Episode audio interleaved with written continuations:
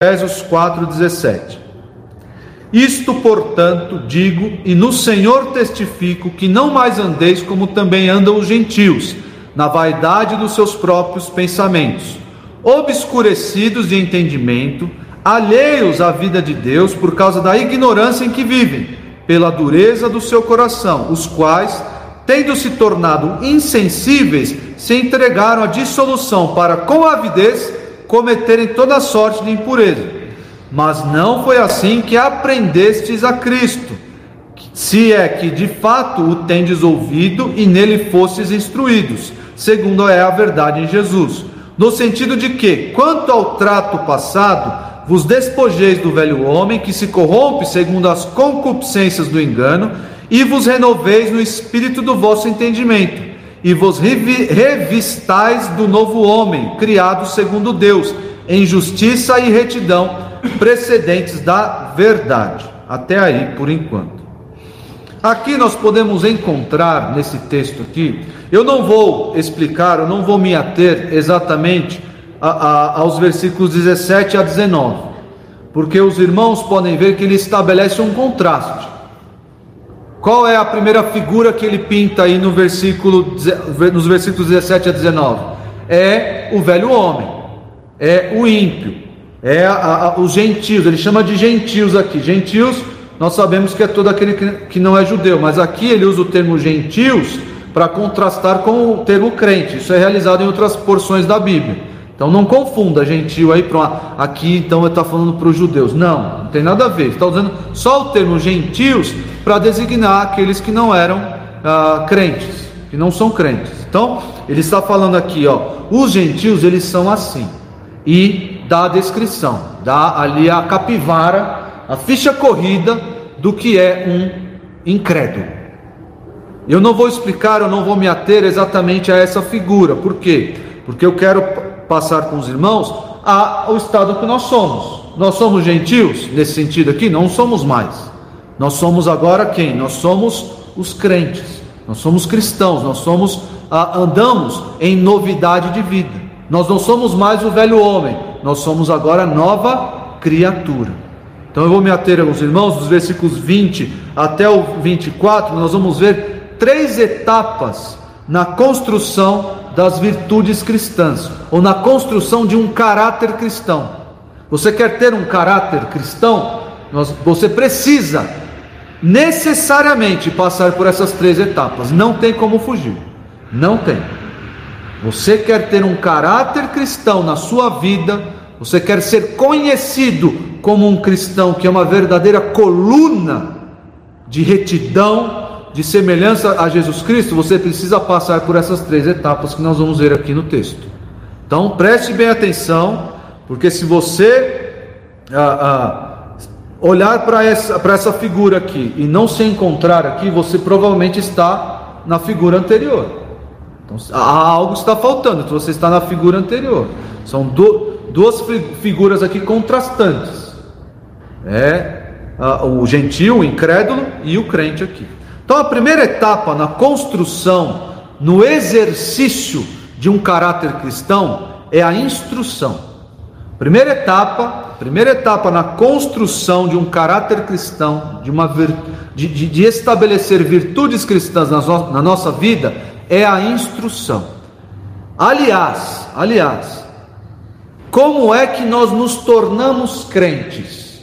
Alguém viu Jesus aqui descendo numa escadaria Uh, alguém viu o Senhor Deus, uh, uh, os céus abertos e os anjos descendo, subindo alguma escada aqui? Alguém viu isso? Não, ninguém viu isso. Alguém recebeu uma revelação direta num sonho, um anjo veio e pregou você, e a galinha falou com você, e, e a galinha começou a falar em mistério, algum, algum jumento falou com você? Não, não foi. Por quê? Porque a fé, a fé vem pelo ouvir pela instrução. Instrução do que? Da palavra de Deus. Então, mesmo até mesmo a fé que você tem hoje, a fé, ela tem um conteúdo, ela tem uma, uma base. Que base é essa? É a palavra de Deus. Se você crê em algo, de onde veio essa crença? Qual é o conteúdo dessa crença, dessa fé? É o conteúdo revelado nas páginas da palavra de Deus. Esse é o conteúdo, essa é a base da sua fé. Você não crê em algo aleatório.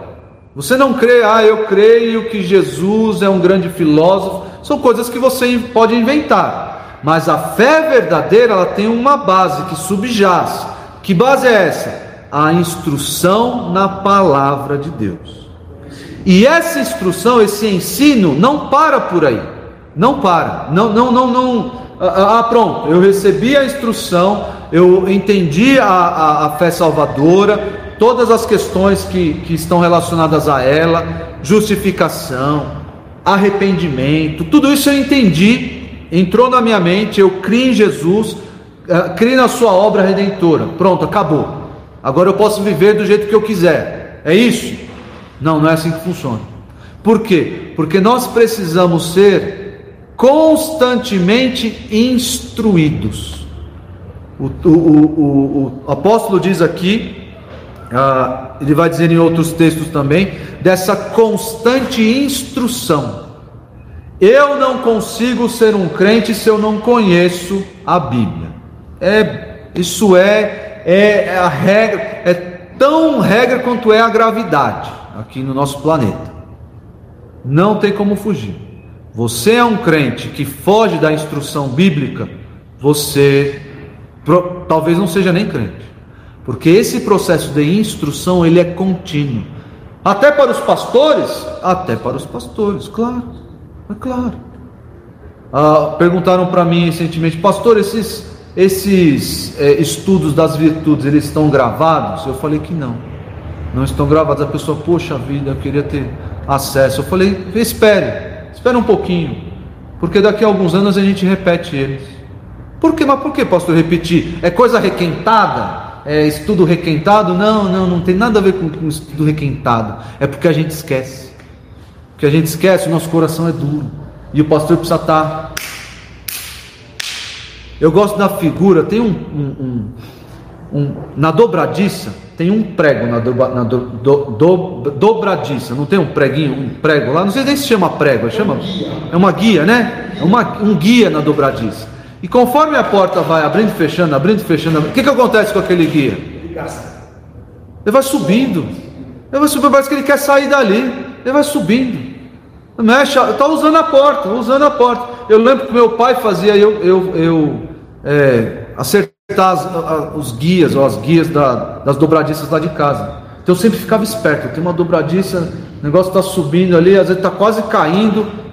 Tem que ir lá no martelinho e volta para o seu lugar. Então a pregação é desse jeito, é desse jeito. A gente está lá, dobradiça da nossa vida acertadinha, aprendi, daqui a alguns anos, onde é que está a guia? Está lá em cima. Puxa vida, tem que ir lá e pregar de novo, tem que ser instruído de novo, porque a gente esquece, porque a gente esquece. Então olha só no texto bíblico aí a questão da instrução. No versículo 20, começa no versículo 20. Mas não foi assim que aprendestes a Cristo. Como é que começa a nossa fé? Com o aprendizado da fé. Eu acabei de inventar essa expressão. Você creu em Jesus porque alguém ensinou você acerca do Evangelho. Alguém contou para você a boa nova. E você aprendeu. Você aprendeu a boa nova. Você entendeu qual era o conteúdo da boa nova que é o Evangelho.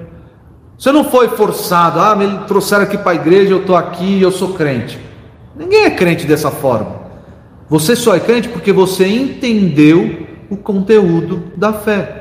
Mas você não entendeu porque você viu escrito na parede, porque você olhou para a parede, ah, realmente a parede é assim, a janela é quadrada, então Jesus morreu por mim. Não. Alguém ensinou para você. Pode ter sido uma pessoa, pode ter sido um livro, mas alguém ensinou para você que o conteúdo da fé.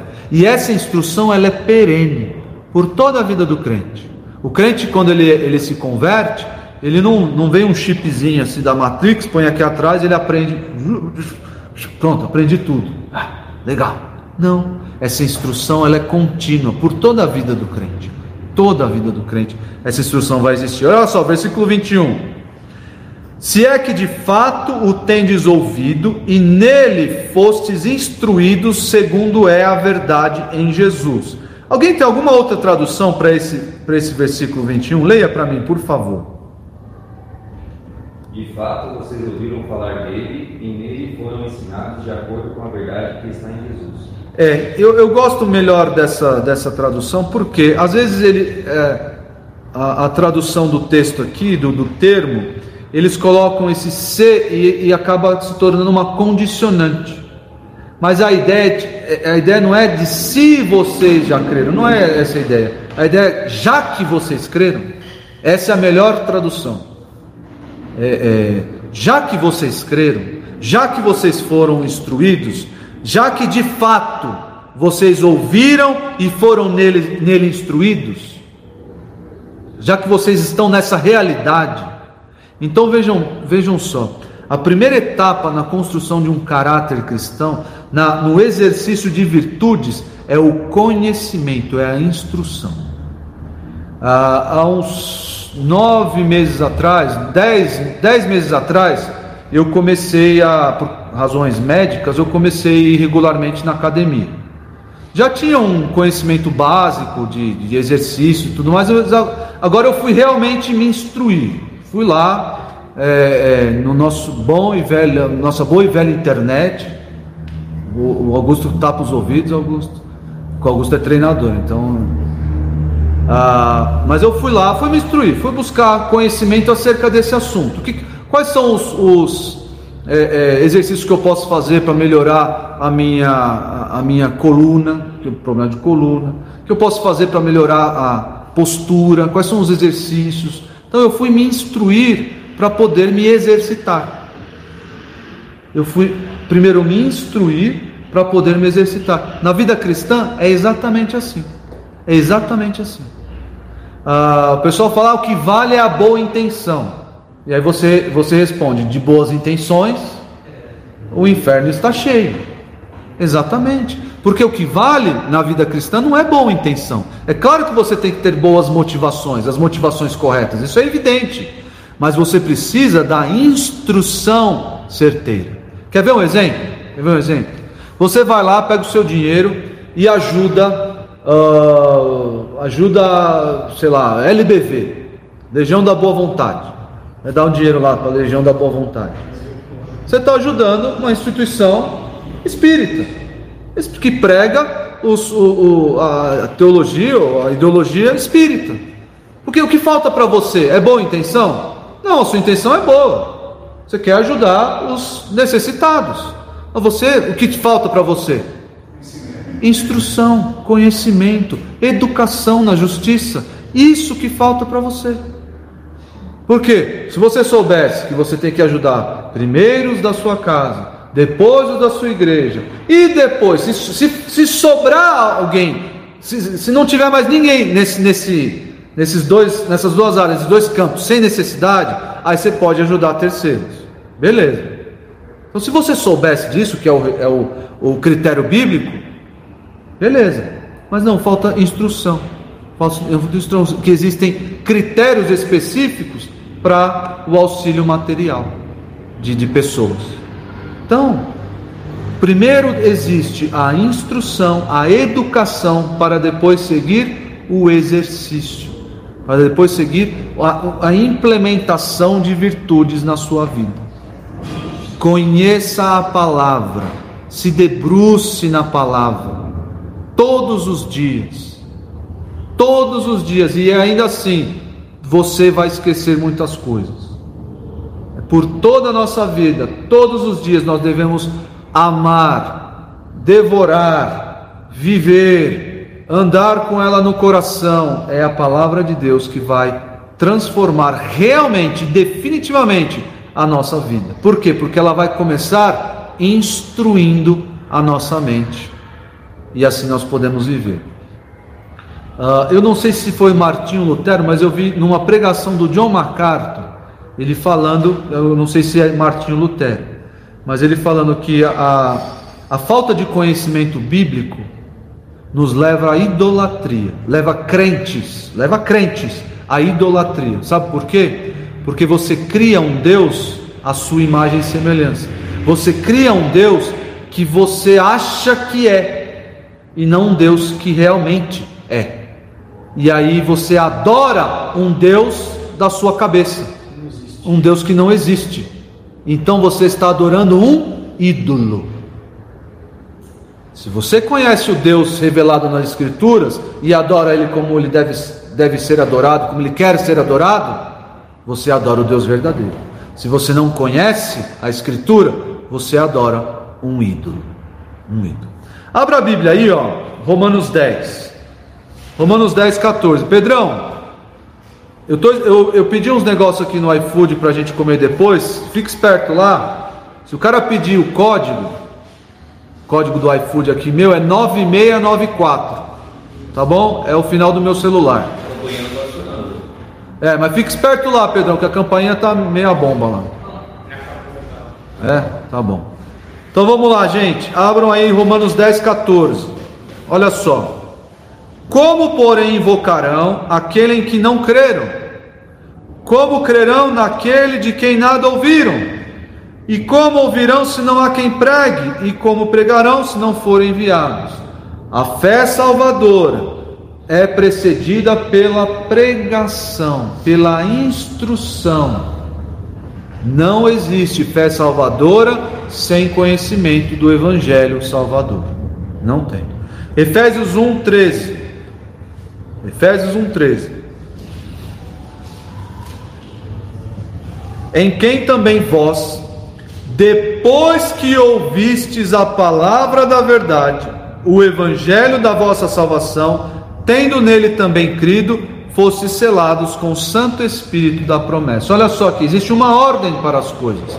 Vocês ouviram, creram e foram selados.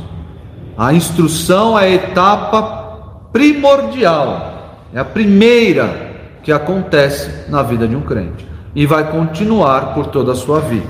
Olha só agora Colossenses 1, 3. Colossenses 1, 3. Damos sempre graças a Deus, Pai de nosso Senhor Jesus Cristo, quando oramos por vós desde que ouvimos da vossa fé em Cristo Jesus e do amor que tendes para com todos os santos, por causa da esperança que vos está preservada nos céus. A igreja de Colossos era uma igreja contrária, diferente de Corinto, da igreja de Corinto, era uma igreja que recebeu muitos elogios.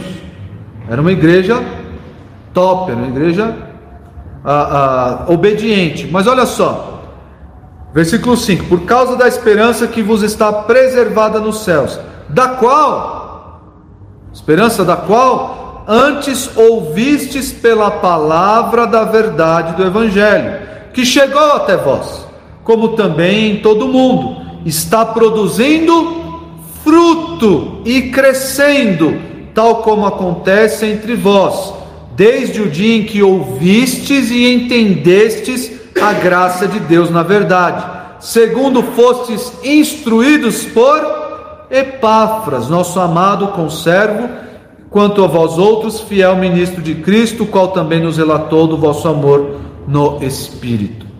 Não tem jeito, não tem como fugir, meus queridos. O conhecimento bíblico, conhecimento da verdade, é o alicerce de toda a prática cristã.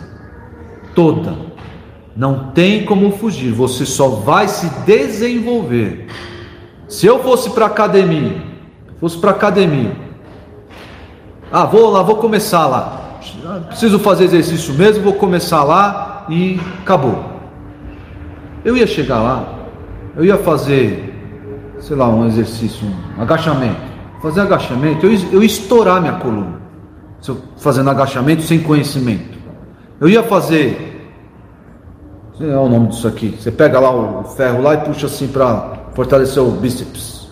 Você, eu ia estourar o quê? Estourar meu, meu cotovelo aqui, que na verdade é um tendão aqui. Eu ia estourar meu cotovelo, sem conhecimento. Carga, maneira de fazer, até onde eu posso ir. Porque eu preciso de conhecimento. É assim com a nossa vida. Eu quero ser uma pessoa mais humilde, eu preciso conhecer a palavra. Quero ser uma pessoa mais paciente, preciso conhecer a palavra. Quero ser perseverante, preciso conhecer a palavra. Eu quero exercitar, desenvolver essas virtudes na minha vida, eu preciso conhecer a palavra. Não tem como fugir. Eu preciso ser instruído. Onde eu vou buscar essa instrução?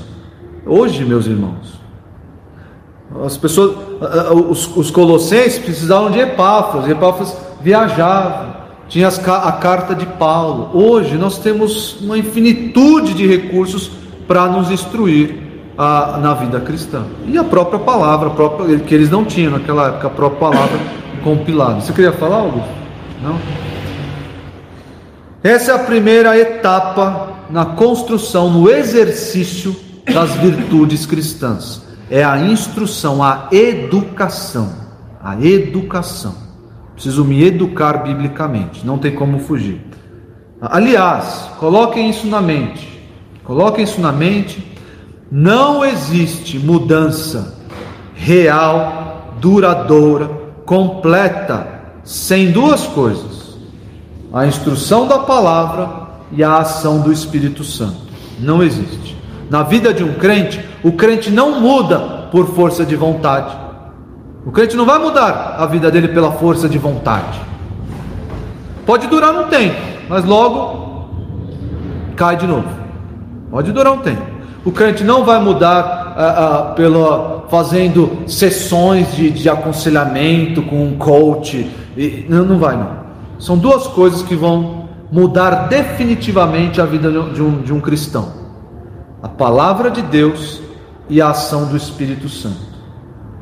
Os conselhos de um pastor são bons, os conselhos de, de um irmão que passou por, por, por problemas semelhantes são bons são, uh, mostram ali a conexão que nós temos um com o outro, mas não são nem esses conselhos que vão mudar definitivamente a vida de alguém. Se eu levar para alguém, se eu chegar para o Kevin, Kevin, você está passando por um problema, eu já passei por isso, e eu fiz isso, isso e isso, um problema de ordem, sei lá, relacional, eu fiz isso, isso e isso. Faça igual que você vai mudar. Não vai mudar. Pode mudar por um tempinho. O que vai mudar, eu posso até falar isso para o Kevin, o que vai mudar, se você fizer isso, talvez tenha grande chance de mudar, de, de, de servir para você. Mas o que vai mudar mesmo o teu coração, o que vai mudar mesmo a tua vida, constantemente, perenamente, é a palavra de Deus e a ação do Espírito Santo em você. Não é nenhuma palavra que eu diga, nenhum conselho que eu te dê, não é nenhuma obrigação que eu imponha sobre você, de jeito nenhum. É a palavra de Deus e a ação do Espírito Santo. Isso vai mudar a sua vida para sempre. E a segunda etapa, segunda etapa da, da, na construção do caráter cristão, no exercício da virtude cristã, é a resignação. É a resignação. Opa, pastor, nunca ouvi falar dessa palavra, resignação.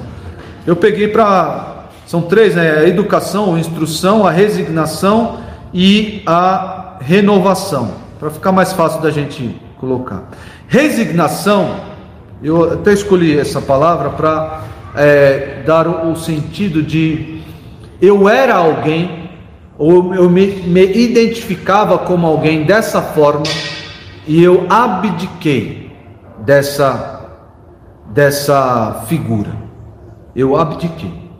Antes de ser crente, sei lá, o Ronaldo era conhecido como o o motoqueiro da, da quebrada. Ronaldo andava de moto, né, Ronaldo? Era o motoqueiro da quebrada, o cachorro louco. Era o cachorro louco. Antes, o, o, o, e, o, e o Ronaldo, ele gostava de ser o cachorro louco. Era a identidade dele, era o cachorro louco. Eu sou o cachorro louco aqui da quebrada, meu. Pego minha moto e ó. Eu não tem nada que me pare. Eu, eu sou o cachorro louco. Mas quando, nós, quando o Ronaldo se tornou crente, quando o Senhor chamou o Ronaldo, ele ouviu a voz do, do bom pastor, foi instruído no Evangelho de Cristo e agora é um novo homem, o que ele faz? Ele abdicou do título, se é que isso é um título, né? Mas abdicou da posição de cachorro louco. Ele não é mais o cachorro louco. Não é mais. Eu não sou mais esse. Não, não. Você não vai, você não vai mais ver o Ronaldo com a sua moto estourando é, escapamento. Deu tudo certo lá, Pedrão? 9694. Eita, memória boa.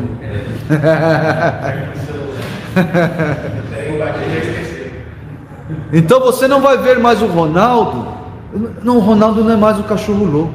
Não, por quê? Porque ele conheceu a Jesus. Ele abdicou do trono do cachorro louco. E assim tem que ser conosco.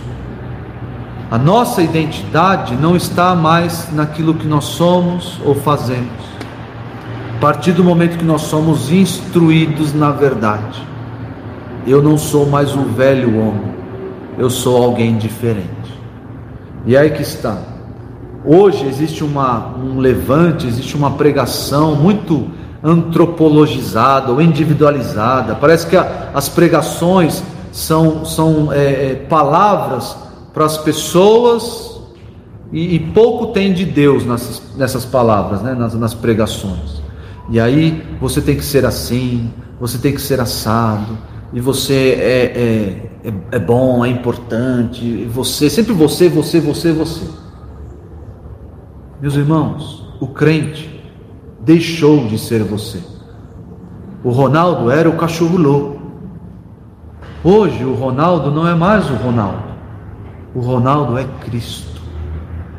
Todos nós aqui que decidimos nos entregar ao senhorio de Jesus, nós não somos mais nós mesmos.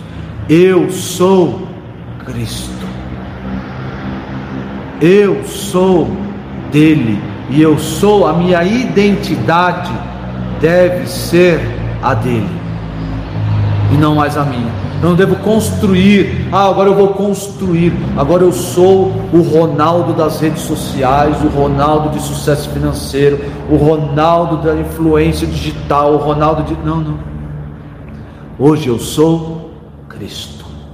Veja aí no texto aí. Abra aí no texto de Efésios 4, versículo 22 fala da segunda etapa, que é a resignação, esse abandono, ele, chama aqui de despojar do velho homem, ah, no sentido de que, quanto ao trato passado, vos despojeis do velho homem, que se corrompe segundo as concupiscências do engano.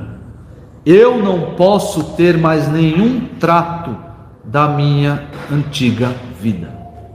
Não posso. Não posso. Eu tenho que mudar completamente. Eu acho que todos aqui, se eu for abrir para vocês testemunharem, eu acho que todos aqui vão, vão falar, vão, vão mostrar que mudaram realmente, definitivamente, do que eram no passado. Ah, eu, eu talvez não tenha, é, é, sou, é, não tenha isso tão aparente na minha vida, porque eu me converti com oito anos.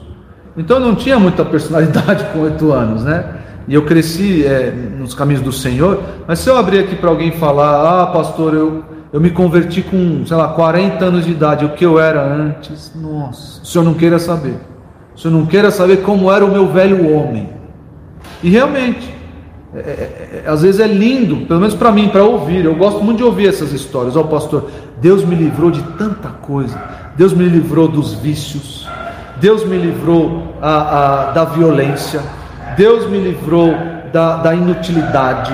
Deus, ó, a, a transformação que Deus fez na minha vida é é um milagre, é um verdadeiro milagre, porque nada, nada nesse mundo, nada acima do sol, abaixo do sol, abaixo do sol poderia mudar quem eu era. Só a fé em Jesus Cristo para transformar aquele velho homem no que eu sou hoje pela graça de Deus, pela, pelo poder do Espírito Santo, que eu sou quem eu sou hoje. Porque o meu velho homem, pastor, o senhor não queria conhecer esse velho homem. Porque esse velho homem era casca de ferida. Casca de ferida. Diga aí, Antônio. Fala aí, bem rapidinho. Eu gosto muito de fazer um comparativo da minha idade com a idade dos meus filhos.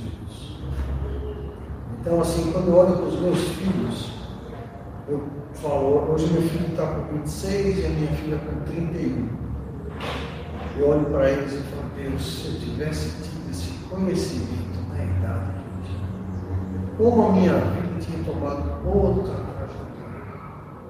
Então, assim, eu admiro o conhecimento que os meus filhos têm. Eles foram para a igreja com três, outro com oito. E o pai com 40. Então, quer dizer, hoje eles têm um, um saber que ele vai crescer tanto esse saber, esse conhecimento. E aí eu falo, por que, que eu não tive isso? Né? Por que, que eu, eu demorei tanto para chegar é onde eles. Hoje eles, se você olhar o conhecimento que eles têm né, da palavra, são ricos. Sim. E eu era muito pobre. Ah, fiz faculdade, fiz pós-graduação, mas eu era pobre, eu era ignorante. Nossa, como eu era na idade deles. Mas a sua história, Antônio, não é diferente da história de Agostinho, por exemplo. Como era. Agostinho tem lá, tarde te conheci, ó beleza minha, tarde te conheci. E conta da história de Agostinho quando Agostinho era muito devasso em sua juventude, né? Antes, antes da sua conversão. Ele era muito devasso, andava com as, com as prostitutas e e uma vez, certa vez ele estava ah, an- caminhando e uma dessas amigas, dessas amigas não, dessas mulheres, né?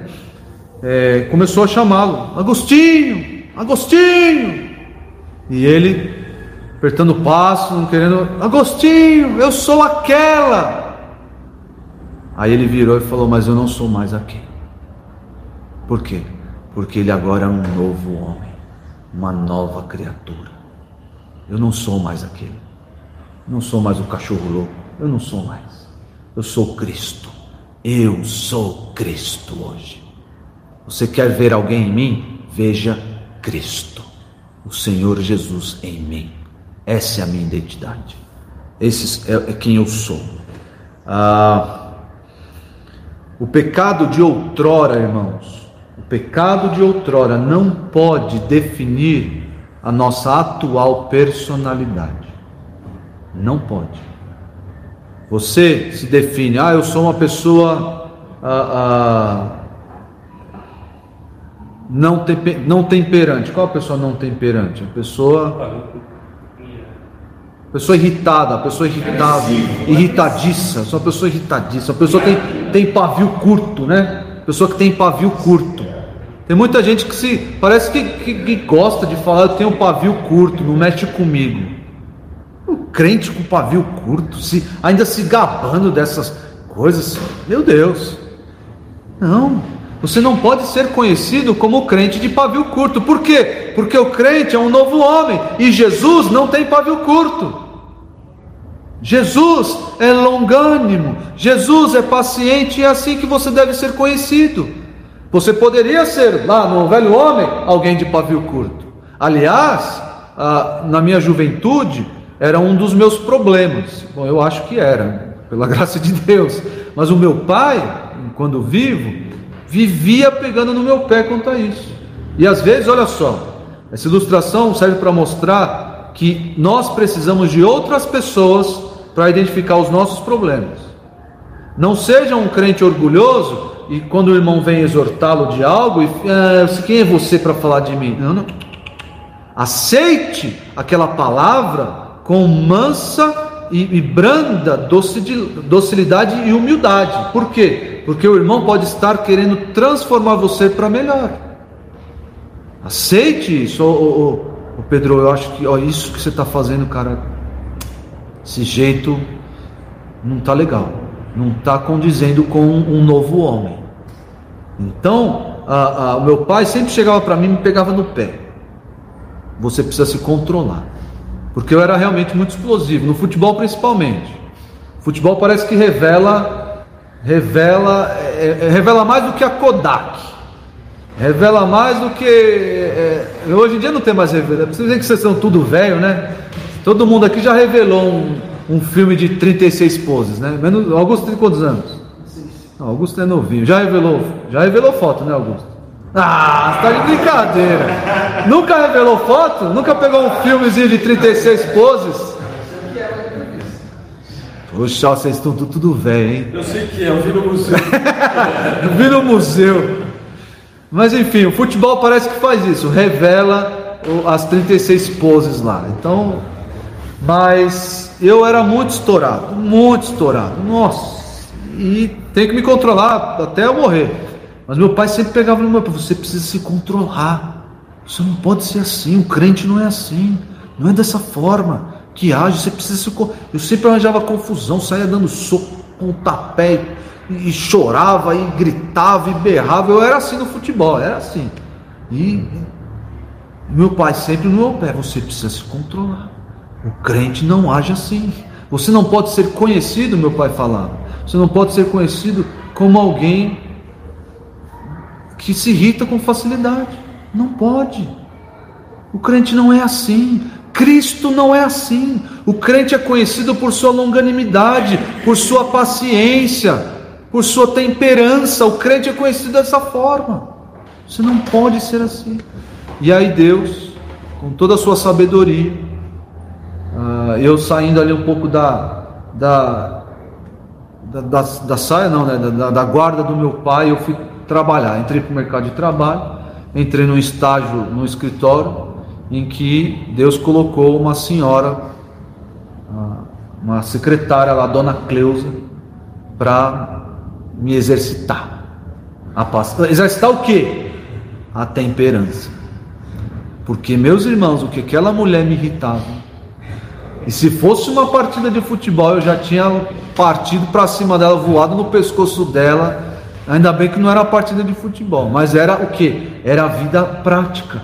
Todos os dias, todos os dias, de segunda a sexta, debaixo da, da autoridade da dona Cleusa, que me provava a paciência, me exercitava a paciência com altas cargas. Altas cargas. E pela graça de Deus, hoje, claro, é- mais uma vez, é algo que eu tenho que vigiar por toda a vida e continuar exercitando, senão eu perco massa muscular. Continuar exercitando a, a paciência, a temperança. É, com Dona Cleusa ou sem Dona Cleusa. Então é assim que o crente vai a, a, é, desenvolver, instalar as virtudes cristãs na, na sua vida, através da educação e através da resignação. Esqueça quem você é, deixe isso para trás, deixe isso para trás, despira o velho homem, meu, tira essa roupa, tira isso, ah, eu sou assim. Pare de se orgulhar dos seus pecados. Pare de, orgulh- de se orgulhar de quem você acha que você é. Você deve mirar quem você deve ser, que é o, o- o o caráter do Senhor Jesus Cristo. Esse é que você deve ser. E não aquilo lá, eu sou eu assim mesmo e acabou. Você deve tratar a sua esposa como Cristo trata a igreja. Ah, não é, o nosso casamento funciona assim já há 25 anos e está tudo certo. Se tem erro, se tem pecado, abandone hoje esse pecado. Hoje. Deixe isso para trás, abandone hoje esse pecado e faça como Jesus faz com a igreja. É assim que deve ser. Ah, time que está ganhando não se mexe, pastor. Mexe sim. Mexe sim, porque esse, esse time aí precisa ganhar todos os campeonatos. Todos, todas as partidas. Que é o time de Cristo, é a pessoa que desenvolve Cristo na sua vida. Tem que, tem que mudar sim. Ah, não tá. Você acha que está ganhando, mas às vezes, você sabe o que você está fazendo? Você está passando a sujeira para debaixo do tapete. Está jogando a sujeira debaixo do tapete e achando que está tudo bem. Está tudo bem. Uma hora isso daí vai, vai fazer a casa cair. Uma hora a bomba vai explodir. Se nós não estivermos no caminho certo, que é desenvolver o caráter de Cristo em nós, a bomba vai explodir. Não tem jeito. Abra a Bíblia aí, ó. Ah, Romanos 6. Romanos 6. Romanos 6, 4. Diz assim: Romanos 6, 4. Fomos, pois, sepultados com ele na morte pelo batismo, para que, como Cristo foi ressuscitado dentre os mortos pela glória do Pai, assim também andemos nós em novidade de vida. Porque se fomos unidos com ele na semelhança de sua morte, certamente o seremos também na semelhança da sua ressurreição. Sabendo isto, que foi crucificado com ele o nosso velho homem, para que o corpo do pecado seja destruído, e não sirvamos o pecado como escravos, porquanto quem morreu está justificado do pecado. Ora, se já morremos com Cristo, cremos que também com ele viveremos, sabedores de que, havendo Cristo ressuscitado dentre os mortos, já não morre. A morte já não tem domínio sobre ele. Pois, quanto a ter morrido, de uma vez para sempre morreu para o pecado mas quanto a viver, vive para Deus. Aqui, a, a, a, a, a esperança ou a certeza de que um dia nós seremos ressuscitados e de maneira incorruptível deve, deve ter reflexo já na nossa vida hoje. É o que Pedro vai falar na sua segunda carta, no capítulo 3. Se eu sei que um dia eu vou ser incorruptível, o Senhor vai ressuscitar o meu corpo, eu já devo ser incorruptível hoje. Eu já devo me esforçar para ser incorruptível hoje. É, é, isso que deve causar. Se essa certeza de, de céu não faz nada em você, provavelmente você não é um crente. Se a certeza, se a esperança do céu, de, de, de viver com Cristo, provavelmente você não é um crente. Por quê? Olha só que interessante. Poucos de nós paramos, talvez na, na correria da nossa vida, para avaliar ou para pensar ou para imaginar como é o céu. Até porque nós temos poucos detalhes de como é o céu de fato. Mas eu sei que no céu é um lugar de incorruptibilidade. Então, se é um lugar de incorruptibilidade e eu vivo aqui gostando, amando, exercitando a minha corrupção, o céu é um lugar para mim? Se eu estou aqui amando, nutrindo a minha corrupção, eu não vou gostar do céu. Não vou. Porque o céu é um lugar de incorruptibilidade. Então tem algo errado comigo. Então eu não sou crente. Não sou crente. Tenho que rever. Por quê? Porque eu devo amar a santidade. Eu devo amar a incorruptibilidade. E eu devo me esforçar hoje para que isso aconteça na minha vida e na minha família e na minha casa. Incorruptibilidade. Já. Incorruptibilidade agora, incorruptibilidade amanhã, incorruptibilidade para sempre. É, esse deve ser o lema do crente. Por quê? Quando eu chegar no céu, eu não vou, não vou, não vou estranhar, não vou achar que, oh, negócio estranho aqui lá no, na, na terra era melhor. Não vou estranhar, por quê? Porque eu já trouxe o céu para a minha vida. Eu já trouxe o céu para hoje, para agora. Segue a leitura, olha o versículo 11, Romanos 6, 11. Assim também vós considerai-vos mortos para o pecado, mas vivos para Deus em Cristo Jesus.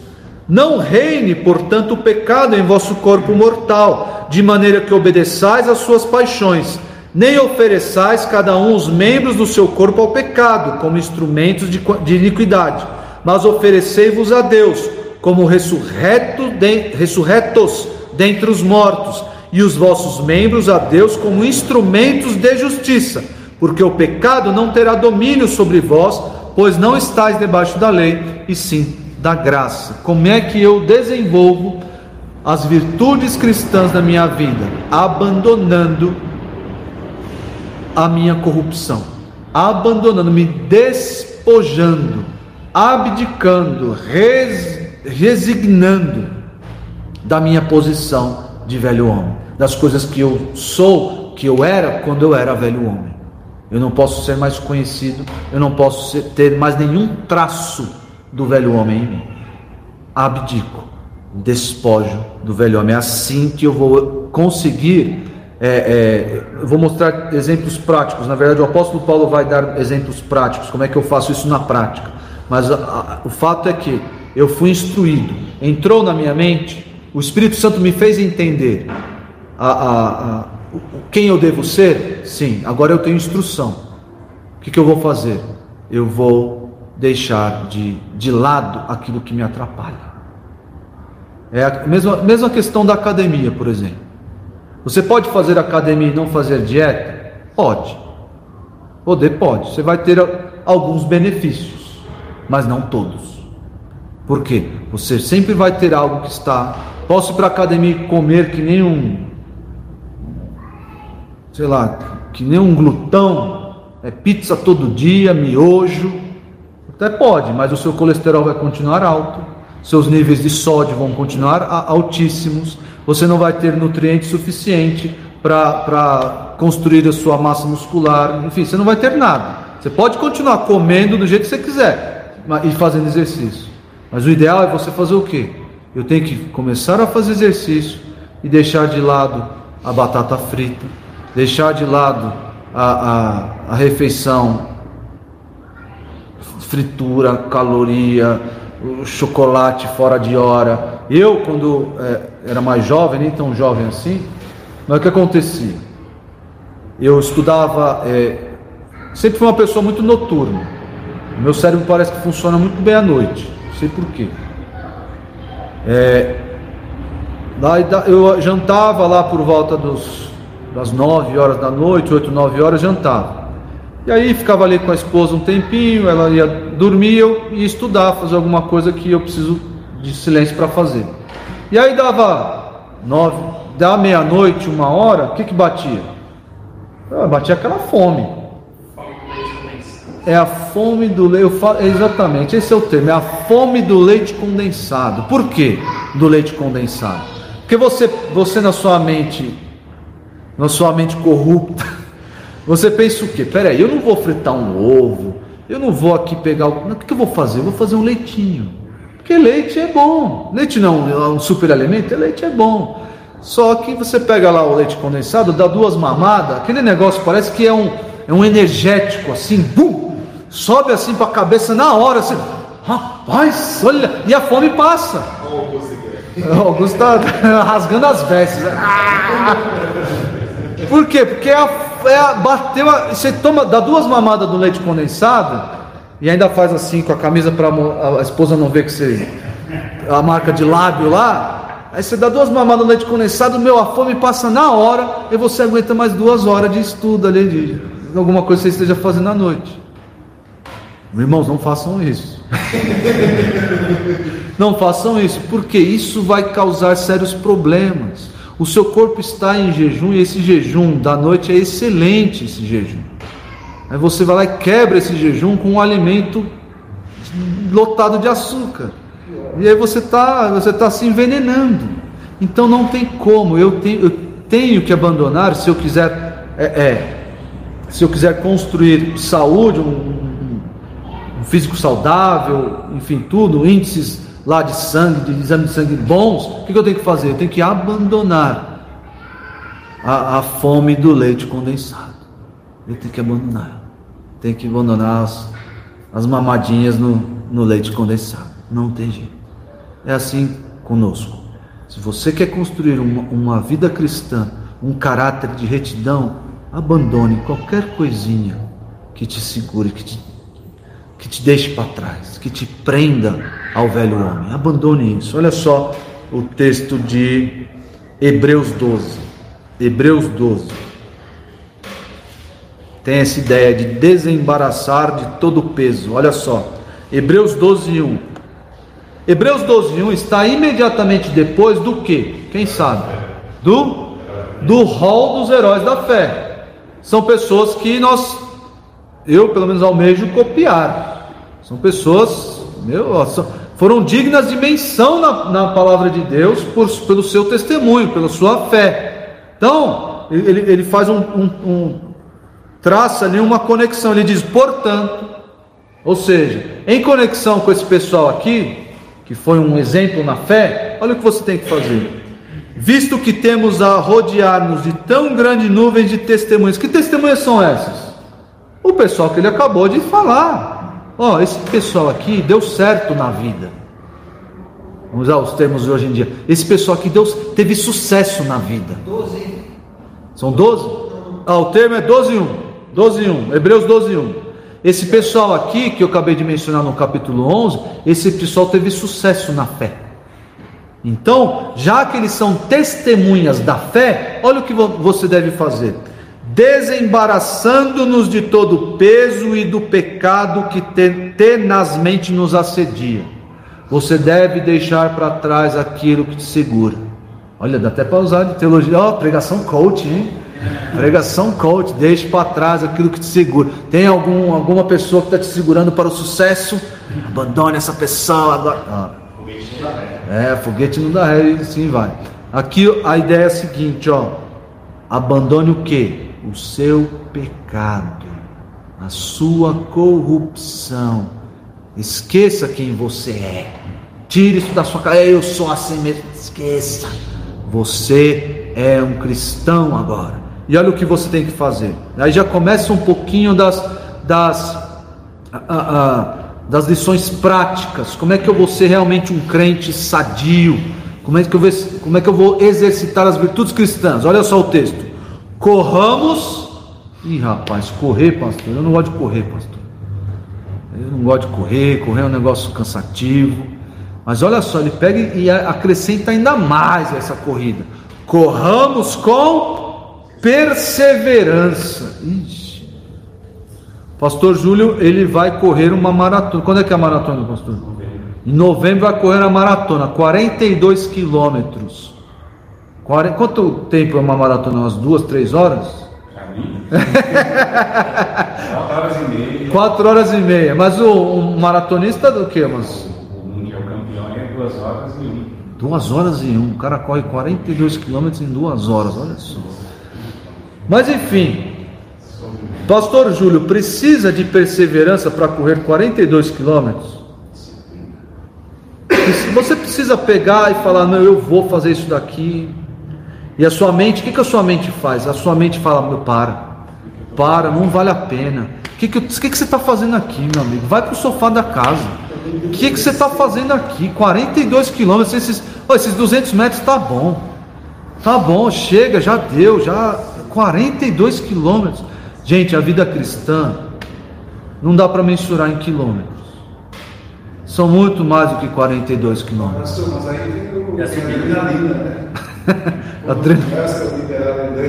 É, acontece um monte de coisa no corpo, né? Para você conseguir os 42 quilômetros. Mas mesmo assim, precisa começar de algum lugar. E a vida cristã, nós começamos ali, a engatinhar.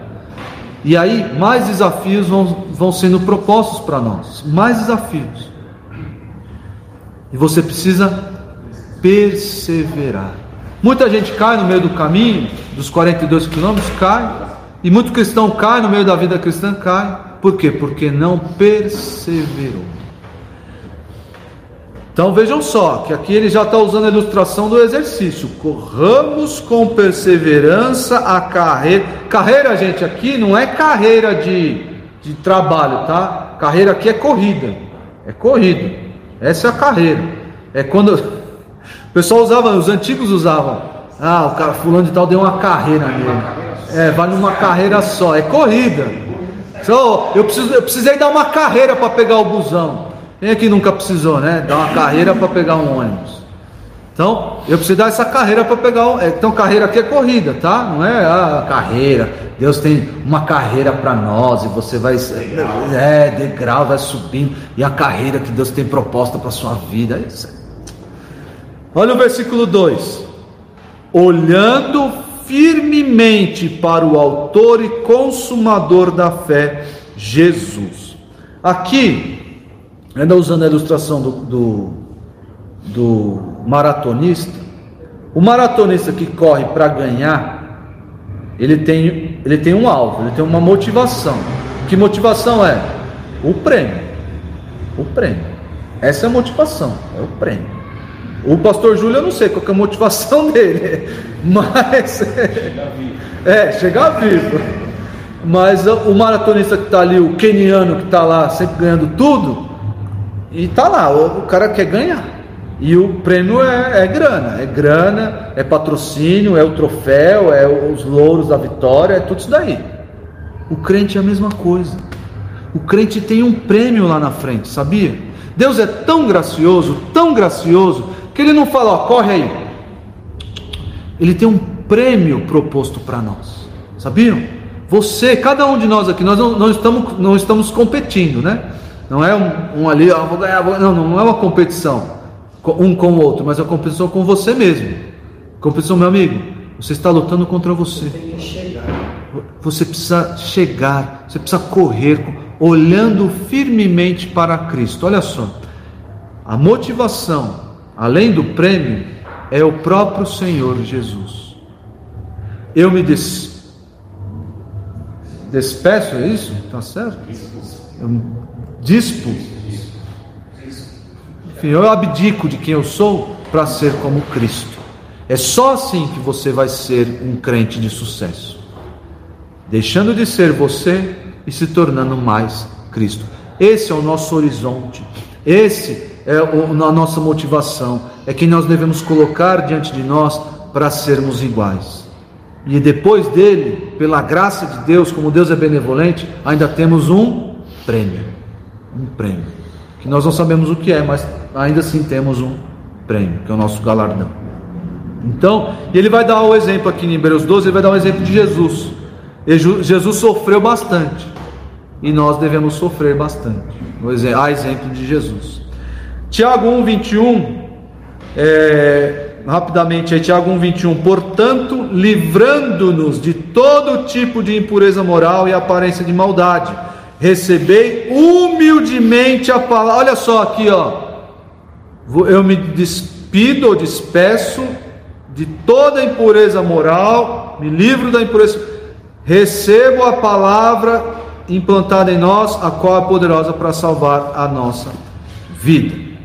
E a ter terceira etapa na construção, terceira, terceira etapa no exercício de virtudes cristãs é a renovação. Primeira etapa é a instrução ou educação. Segunda etapa é a resignação ou abdicação. E a terceira etapa é a renovação. Renovação. Isso está aí no texto, nos versículos 23 e 24. Olha só, volta para Efésios 4 e veja aí. Efésios 4, 23 e 24. E vos renoveis no espírito do vosso entendimento. Vejam como ele sempre remete, ó, vocês aprenderam. Você sabe como é que é ser um crente. Você sabe. Você tem entendimento para isso. Eu não preciso ficar ensinando você de novo. Você tem entendimento, vocês receberam instrução para ser um crente de verdade.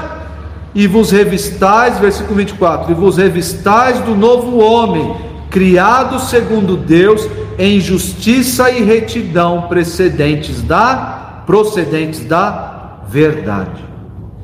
É a renovação. Agora eu preciso ser alguém. Quem eu vou ser? Eu já me instruí, eu já me é, é, resignei, já me abdiquei de quem eu era, e agora eu vou me renovar. Quem eu sou hoje, agora. Eu sou Cristo, vou me renovar o meu caráter, renovar os meus hábitos. Reno... É, é, tão difícil é, abandonar velhos hábitos. É difícil. Os irmãos sabem que é difícil. Mas a palavra de Deus é um constante convite uma constante admoestação para abandono de velhos hábitos e hábitos ruins, claro, hábitos ruins. Existe um hábito muito perigoso hoje é, que nós estamos criando, que é o perder tempo no celular. Perder muito tempo no celular. É um hábito que a, a minha geração, talvez a geração anterior ou as próximas gerações estão fazendo, estão criando. Nós perdemos tempo na TV. É, o pessoal perdia tempo na TV, né? Hoje agora é no celular, tá mais fácil. Tá mais fácil e o tempo é maior. Antigamente era só a novela tal, o jornal tal, e aí o pessoal tinha uma, uma vida talvez mais produtiva. Hoje não. Hoje as pessoas perdem tempo no celular, não, não conseguem mensurar o quanto perdem de tempo no celular durante um dia.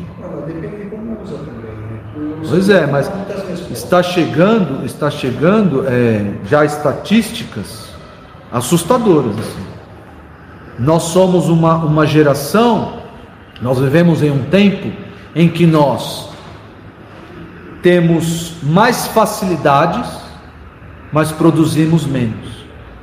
Nós temos muita tecnologia trabalhando a nosso favor, mas nós produzimos muito menos do que os antigos produziam do que os antigos criavam. Por quê? Porque nós só estamos ali. É dancinha no TikTok, é, é coisas inúteis na rede social tal. Muita dispersão. É muito desperdício de tempo e criatividade. E isso, é, é, ao longo dos anos, vai criar um hábito ruim na, na própria fisiologia do corpo. A pessoa, é, o, a, a, o sistema nervoso dela vai se acostumar a processos curtos, ela vai se tornar uma pessoa impaciente. Por quê? Porque é tudo ali, ó. Cinco segundos, no máximo. Cinco segundos é muito tempo, mas é tudo ali, ó. E, e horas e horas nisso. E o corpo liberando ali a dopamina. E você ali naquele, ah, que gostoso ficar aqui horas e horas perdendo tempo com isso. Claro que ninguém vai lembrar disso, mas você, você fica ali sem perceber, sem perceber. Como fazia a televisão antigamente. Perdia horas ali, chegava do trabalho, ficava ali das 6 até as 10, 11 horas da noite na, na televisão. Novelas, tinha novela das 6, novela das 7, novela das 9. E tinha o jornal no meio. É novela de cabo a rabo. E hoje está pior. Por quê? Porque tudo na, no, na ponta da mão, tudo ali, ó, na ponta dos dedos. Então, meus irmãos, tomem muito cuidado com é, é, essa criação de hábitos prejudiciais à nossa vida. Coisas que nós não percebemos que vão minar, que vão destruir um bom caráter cristão, uma, boas virtudes cristãs. Ah, o texto de Tiago diz: Aquele, pois, que sabe fazer o bem e não faz, comete pecado. É o pecado da, da comissão pecado daquele que não faz o que deveria ser feito. Quando nós desperdiçamos tempo, nós não estamos fazendo algo que deveríamos fazer, que é o bem. Provavelmente alguma, alguma responsabilidade está sendo a, a, deixada de lado, alguma função. Outro dia me peguei, me peguei, sinceramente me peguei no celular e, e ali os meus filhos, eu, caramba, o que eu estou fazendo aqui? Eu não estava não tava em rede social, não. Eu estava eu tava vendo, acho que um vídeo, ah, uma, um trecho de uma pregação. Que o pessoal do grupo lá estava falando, o grupo dos pastores. Eu vou ver esse vídeo aqui, mas não era o momento. Mas olha como a facilidade de eu me distrair, de, de entrar ali, um trecho de uma pregação, 10, 15 minutos, que pode virar duas horas. E não é o momento certo. Os meus filhos estavam ali, era hora de brincar com eles, era hora de, de ajudá-los, eles estavam se preparando para dormir, eu não podia estar ali, não podia. Eu estou dando um exemplo aqui, irmãos, de, de como esses maus hábitos se, em, se, se infiltram na nossa vida de modo sorrateiro. E isso vai impedir que aconteça a renovação que nós precisamos. Precisamos de bons hábitos na nossa vida, disciplina, precisamos de perseverança, precisamos fazer o que precisa ser feito, independente da circunstância. E se eu estou perdendo tempo com o que é fútil, eu não vou fazer o que precisa ser feito. Isso vai minar toda a minha vida, a vida da minha família a vida da minha igreja. Vai acontecer isso. Olha só, Romanos 12, falando sobre a renovação, né? Romanos 12, 1 e 2. Na verdade, só o, versículo 2 especificamente. Eu vou ler um também. Rogo-vos, pois, irmãos, pela, pelas misericórdias de Deus, que apresenteis o vosso corpo por sacrifício vivo, santo e agradável a Deus, que é o vosso culto racional. E não vos conformeis com este século, mas transformai-vos. Qual é o trecho para transformar aqui? Quem, quem tem um. Não é metanoia, João, mas é algo com meta metamorfose. É a metamorfose, é a, a, a transformação da lagarta para a borboleta. Talvez é a transformação mais famosa da, da natureza, né? A metamorfose. Tem um girino? É, o texto aqui está falando da metamorfose da renovação da vossa mente. Os nossos olhos, na toa que a Bíblia diz, os nossos olhos são a porta de entrada para a nossa mente, são a, a, a, a, luz do nosso corpo, porque o que entra por eles vai iluminar todo o nosso corpo, vai escurecer todo o nosso corpo, toda a nossa vida. Então nós devemos tomar cuidado com aquilo que entra pelos nossos olhos. com aquilo que entra no nosso entendimento. Nós devemos não nos conformar com esse século, mas nos transformar, acontecer uma metamorfose em nós, pela renovação da, da nossa mente. Olha só, capítulo 13, versículo 12. 13 e 12, de Romanos também. Vai alta noite e vem chegando o dia. Deixemos, pois, as obras das trevas e revistamos, revistamo-nos das armas da luz. Deixar algo e se revestir de outro, de, de algo além disso. Colossenses 3:10. Colossenses 3:10. E vos revestistes do novo homem que se refaz para o pleno conhecimento, segundo a imagem daquele que o criou. Olha só que interessante aqui. Nós nos revestimos de um novo homem, que se refaz pelo pleno conhecimento, é a base de tudo, já mostrei para os irmãos, segundo aquilo que cada um é. Segundo o que você é? Não, segundo a imagem daquele que nos criou. Então você está aqui para ser alguém, para ser aquele que, para ser a imagem daquele que o criou. E segundo aos Coríntios 3:18. Muito legal esse texto aqui. Segundo aos Coríntios 3:18. E todos nós, com o rosto desvendado, contemplando como por espelho a glória do Senhor. Olha essa figura aqui que interessante. Que, que, que ideia é essa do rosto desvendado? Quem sabe o que, que é esse rosto desvendado? Sem vergonha, seus. Com o quê? Sem ok, mas sem, sem véu, é sem véu é a ideia.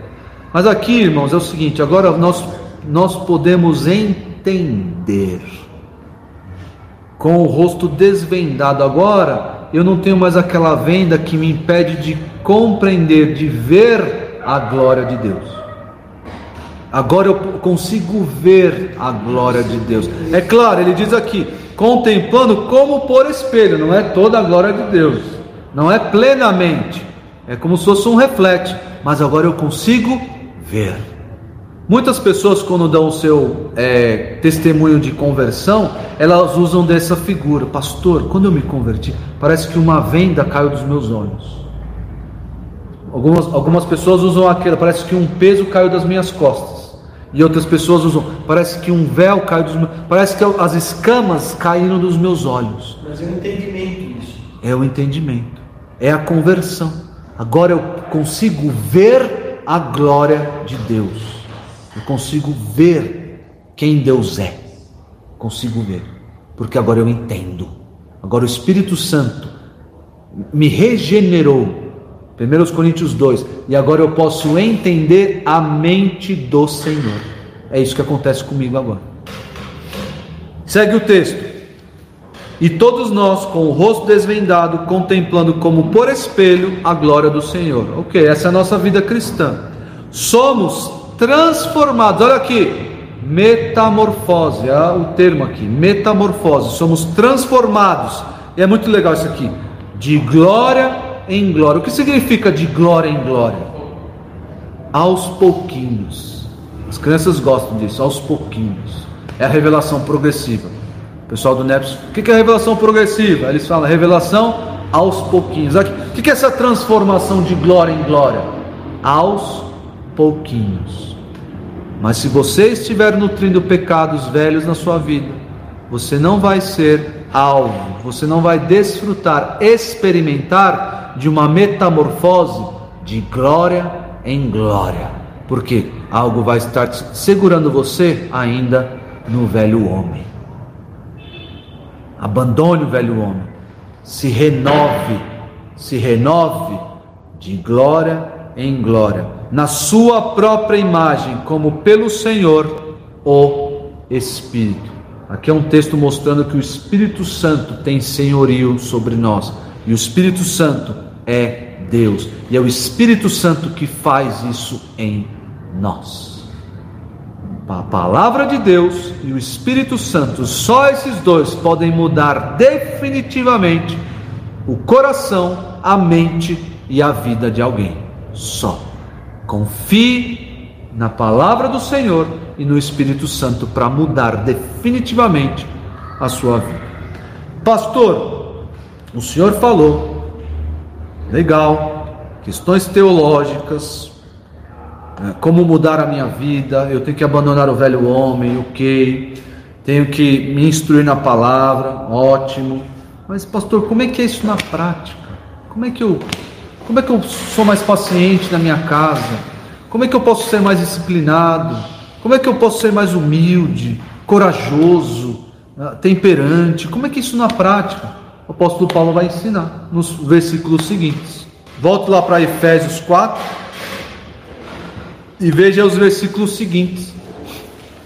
Não é uma fórmula secreta, até porque está revelado, mas não é algo também que vai, não é o pim prilim pim pim, não é o ah, vou seguir esses passos aqui e acabou, tá tudo certo. Calma, gente. Efésios 4, 25. Aí ele diz: Ó, eu falei tudo isso para vocês. Abandone o velho homem, se revistam no novo homem. Renovem, renovem-se pela sua mente, renovem-se a imagem de Jesus. Por isso, por isso, deixando a mentira então, como é, em termos práticos, como é que eu desenvolvo virtude na minha vida? Eu abandono o pecado, deixando a mentira. Fale cada um a verdade com o seu próximo. Como é que eu faço, pastor? Se você tem problema com a sua língua, deixe a mentira e fale a verdade.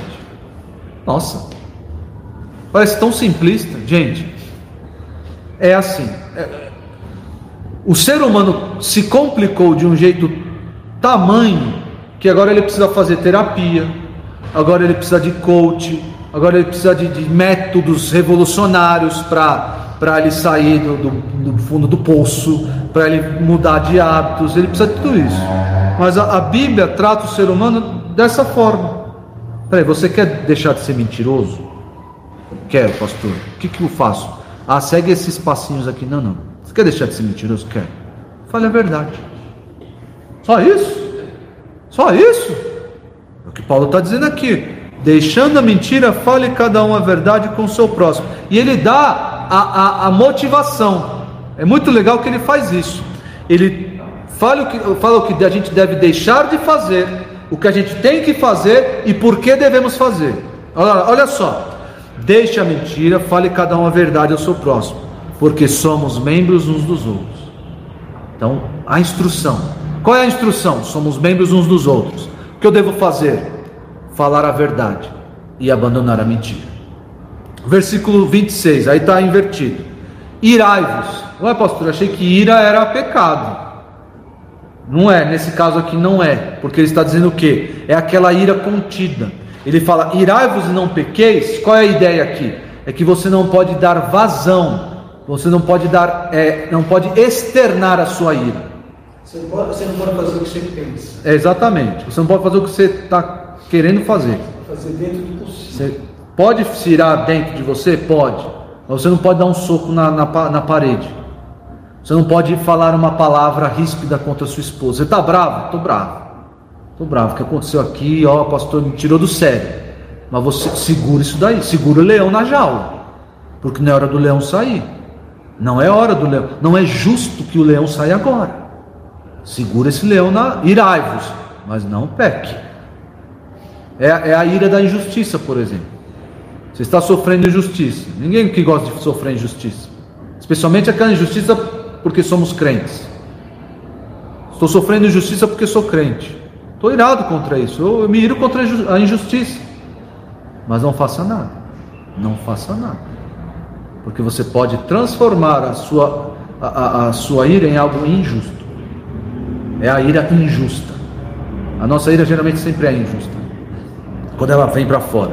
Olha só, não se ponha o sol sobre a vossa ira, nem deis lugar ao diabo. Olha só, interessante aqui. Quando você explode, você dá lugar ao diabo. O diabo vai pegar, ah, é isso que eu queria. É isso que eu queria para destruir uma família, para destruir um relacionamento, para destruir a, a, a sua vida, é isso que o diabo queria que você explodisse. Agora olha só o versículo 28. Abandone algo. Aquele que furtava, não furte mais. Se você é ladrão, se você é cleptomaníaco, como um presidente aí que nós temos é, nem, é, nem o G20, nem as canetas do G20 estão, estão passando em branco. Nem as canetas estão passando em branco. Então, se você tem esse problema, o que, que, você, o que, que a Bíblia diz? Ah, faça um tratamento, faça uma meditação transcendental, vá no terapeuta. No. Não, não, não, não. Se você furtava, não furte mais, tá bom? Mas é sempre assim. O crente sempre lida com essas coisas assim. Ele nunca deixa um vácuo no, na sua vida, no seu coração. Você quer implementar uma virtude? Abandone um pecado. Abandonou um pecado, aí existe agora o lugar de, de, de, de fazer algo, de uma virtude. Então, olha só: aquele que furtava, não furte mais. Antes, trabalhe fazendo com as próprias mãos o que é bom. E olha só: deixe de fazer algo, faça algo agora diferente, com uma motivação específica para que tenha com que acudir ao necessitado. Opa, existe uma necessidade, então eu vou trabalhar, não vou furtar. Então, deixe de fazer algo, faça algo diferente, com uma motivação em vista. Olha só o versículo 29. Não saia da vossa boca nenhuma palavra torpe. A palavra torpe aqui é palavra to torta. É palavrão, é palavra que não edifica, é, é palavra às vezes até o tom que nós usamos, é o, o, a ira, a palavra irada, é palavra ruim. Não saia da vossa boca nenhuma palavra torpe. Ok, não vou fazer isso. O que, é para fazer? É para sair da minha boca unicamente a que for boa para a edificação. Isso que deve sair da minha boca, é isso que eu devo fazer, conforme a necessidade. E assim transmita graça aos que ouvem. É a minha motivação transmitir graças aos que ouvem a minha palavra. Não, ele não diz assim, ó, não sai da vossa boca nenhuma palavra torta e cala a boca. Não, ponto, acabou o versículo. Poderia acabar o versículo aí? Poderia. Mas a, a, o método, o método bíblico não é assim. O método bíblico é abandone o seu erro e coloque um acerto no lugar. Coloque uma virtude no lugar Coloque a, a, a, uma, uma ação, uma boa ação no lugar. Abandone o que é errado e coloque o que é certo no lugar. É. Você, você é, é pavio curto, deixe de ser pavio curto, deixe de responder com grosseria e coloque mansidão no lugar. Coloque palavras temperadas no lugar. Coloque paciência no lugar. Coloque, sei lá, nem que você tenha que amarrar sua boca para não responder Bateu, levou. Não. Coloque algo bom no lugar. Isso, é isso. Esse é o método bíblico. Por quê? Porque nós temos uma motivação. E a motivação primordial é sermos como o nosso Salvador. Eu tenho muita dificuldade nessa, nessa 29, nesse, quando a injustiça é muito grande, a pessoa está te usando de uma forma, às vezes eu tenho muita dificuldade. Eu sou um cara bem realista, eu sou muito reativo, sabe? Então a Bíblia diz para você, Antônio, tem dificuldade? Pare. Pare já e coloque algo bom no lugar. Não tem, não tem, não, gente, não tem. É, hoje, hoje o ser humano parece que precisa pegar ele no colo, precisa pegar marmanjo no colo. Ó, oh, você é importante, não faça mais isso, tá bom? Ó, Deus, Deus entende você, Deus entende o seu problema. Gente, o texto é claro, para de fazer isso. Para. E coloca algo bom no lugar. Coloca algo bom. Faça algo bom. É como nós quando nós instruímos os nossos filhos, por exemplo. Você na instrução, é claro, existem inúmeros desafios, mas você sempre quando vai educar uma criança, você diz o quê? Não faça isso. Sempre começa por aí, né? Não faça isso. Não pode parar por aí. Você tem que falar para a criança: não faça isso, faça aquilo. É sempre assim. Tira a mão da boca. Por que, que eu tiro a mão? Por que, que tira a mão da boca? Tira a mão da boca, use as suas mãos para fazer aquilo. Tira a mão da boca. Ó, oh, não bata no amiguinho. Use as suas mãos para tratar bem o seu amigo, para fazer coisas boas para o amiguinho. Na instrução de alguém é sempre assim, e é a instrução bíblica. Você tem pecados na sua vida, tem problemas na sua vida velhos, antigos, pare de fazer eles hoje e coloque algo bom no lugar. Ah, pastor, mas é tão difícil, é tão difícil. Deus nos dá todas as ferramentas, toda a graça necessária para transformarmos, para nos metamorfosear. Acabei de criar um verbo aqui. Para acontecer essa metamorfose na nossa vida, Deus nos dá toda a graça necessária. Por quê? Porque essa é a vontade de Deus em Cristo Jesus, a vossa santificação. Essa é a vontade de Deus. E Ele dá tudo. Essa é a, é a oração que Deus sempre responde: sim. Você quer mudar? Sim. Você tem tudo para mudar. Tá bom? Nós não podemos ter pecados velhos na nossa vida, ah, achando que isso compõe a nossa identidade de uma forma ou outra. Três etapas para o exercício de virtudes cristãs: a instrução, a resignação e a renovação. Tudo baseado em Efésios 4, versículos 20 até o 24. Vamos orar? Senhor Deus, muito obrigado por tua palavra que é tão clara e direta com relação aos nossos problemas. Ah, impeça, ó Deus, nos ajude a. Impeça que nós coloquemos justificativas para os nossos erros, que, que compliquemos demais as coisas ah, e essa, essa complicação de modo a nos favorecer. É, impeça que isso aconteça, ó Deus. Dá-nos uma visão clara de quem nós somos, daquilo que nós fazemos que é errado, de traços do velho homem que ainda persistem em nossa vida. Coloque isso diante de nós, ó Deus. Usa, usa-nos uns aos outros para que isso aconteça. Ah, usa a tua palavra ah, para nos convencer, usa o teu espírito para nos convencer do pecado. E estando diante de nós, ó Deus, nos dá graça, nos dá forças para abandonar esses erros que às vezes são antigos e colocarmos no lugar ações boas, ações preparadas pelo Senhor para que vivamos nelas. Obrigado por esse congraçamento aqui. Abençoa o nosso tempo lá embaixo, de alimentação, de comunhão, esteja conosco e nos abençoe nas demais atividades desse dia. Em nome de Jesus, amém.